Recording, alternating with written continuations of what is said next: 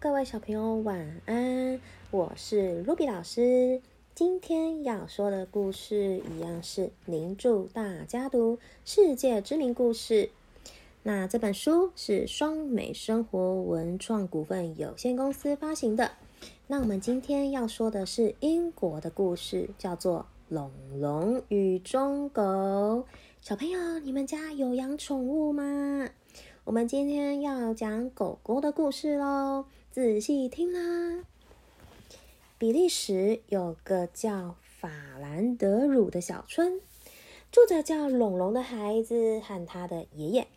爷爷的工作是送牧场的牛奶进城，因为龙龙的年纪还小，只能跟在爷爷的推车后面。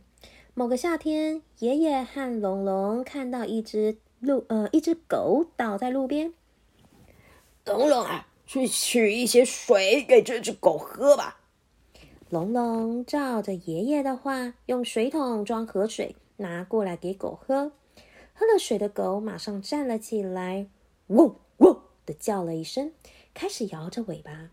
爷爷和龙龙带狗回家，并帮它取名叫做阿忠。有一天，爷爷要外出工作时，阿忠咬着推车的把手，似乎在说着。爷爷，我也要帮您工作。爷爷看到这个状况，就把推车改成阿忠方便拉的车子。由于爷爷的年纪越来越大，渐渐没办法继续工作，龙龙说：“爷爷，从现在开始，我来送牛奶吧，有阿忠帮我，没问题的。”城镇里的人们看到每天都很努力工作的龙龙，有的会称赞他，有的则会把家里的食物送给他。龙龙只要进城，就常常会进入教堂，但是教堂的前面有管理员守着，所以阿忠不能进去。每当龙龙从教堂走出来时，总是垂头丧气地说：“如果能看到那个，该有多好！”阿忠很担心龙龙，到底那里面有什么呢？所以有一次趁管理员不在时，阿忠悄悄地走进教堂找龙龙。教堂里面有两幅用布盖住的画，龙龙站在那前面，闷闷不乐地说：“这是鲁本斯的画，只有付钱的人才可以看。”龙龙希望自己能像鲁本斯一样会画画。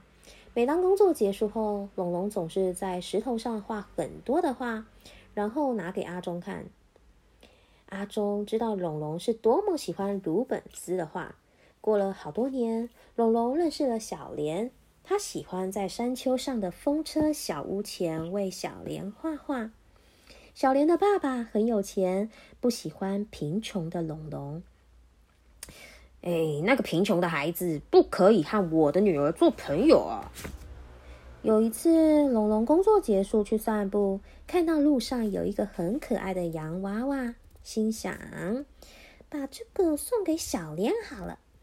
当天晚上，龙龙就去小莲的家。小莲，我捡到一个洋娃娃，送给你。他送完礼物就回到自己的家，但是。那天晚上，小莲的家突然失火了。小莲的家人幸好都平安无事，但是第二天，小莲的爸爸来找龙龙，对他说：“你昨天来我家，火是不是你放的？”龙龙说：“不是他。”但小莲的爸爸不相信。这个谣言很快的在城镇里传开，让龙龙的工作因此突然变少了。龙龙的家越来越贫穷，后来爷爷也过世了。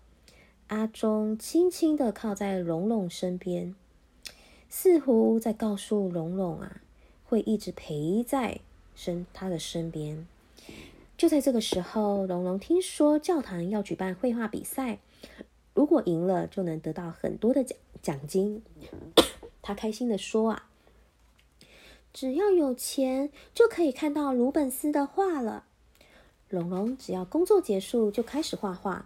他画了一幅爷爷的画像，拿去参加比赛。到了公布比赛结果的日子，龙龙知道优胜者是别人。他和阿忠拖着很疲惫的步伐回家。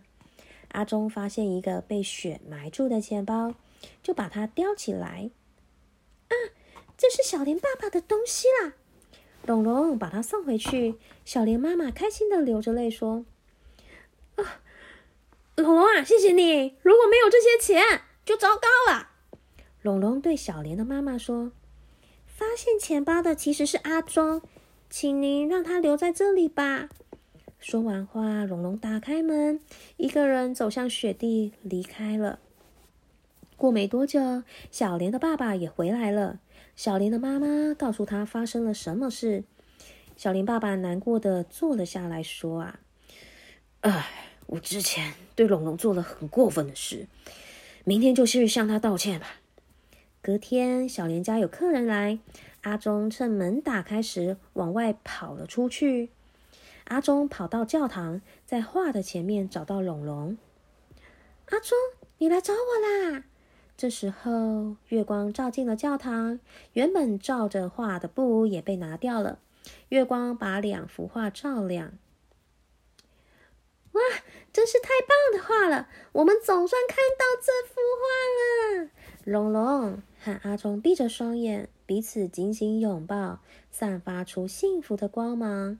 就这样，他们的眼睛再也没有睁开过。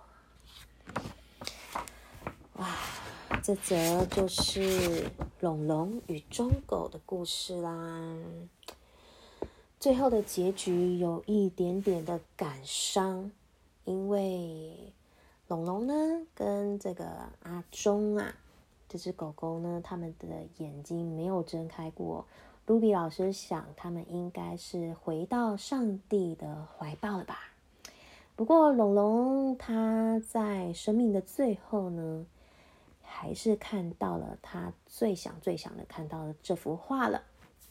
当然，小莲的爸爸最后也原谅龙龙了，因为龙龙其实没有做错事，他也没有放火烧了这个小莲的家，这一切都是误会啊！这个故事有点感伤，哎，好啦，有点难过，没关系，小朋友，我们故事每一则故事呢，就是有喜有悲嘛，对不对？有欢笑，有泪水。那这则故事呢，是难过的多一点点，但是也是蛮温馨的，因为有一只狗一直很忠诚的陪伴着龙龙，对吧？那小朋友，你家有养宠物吗？你的宠物应该也对你是非常的忠实的吧？OK，那我们今天的故事就先讲到这边啦。如果你喜欢听卢比老师讲故事的话，欢迎订阅《国文哪有那么难》。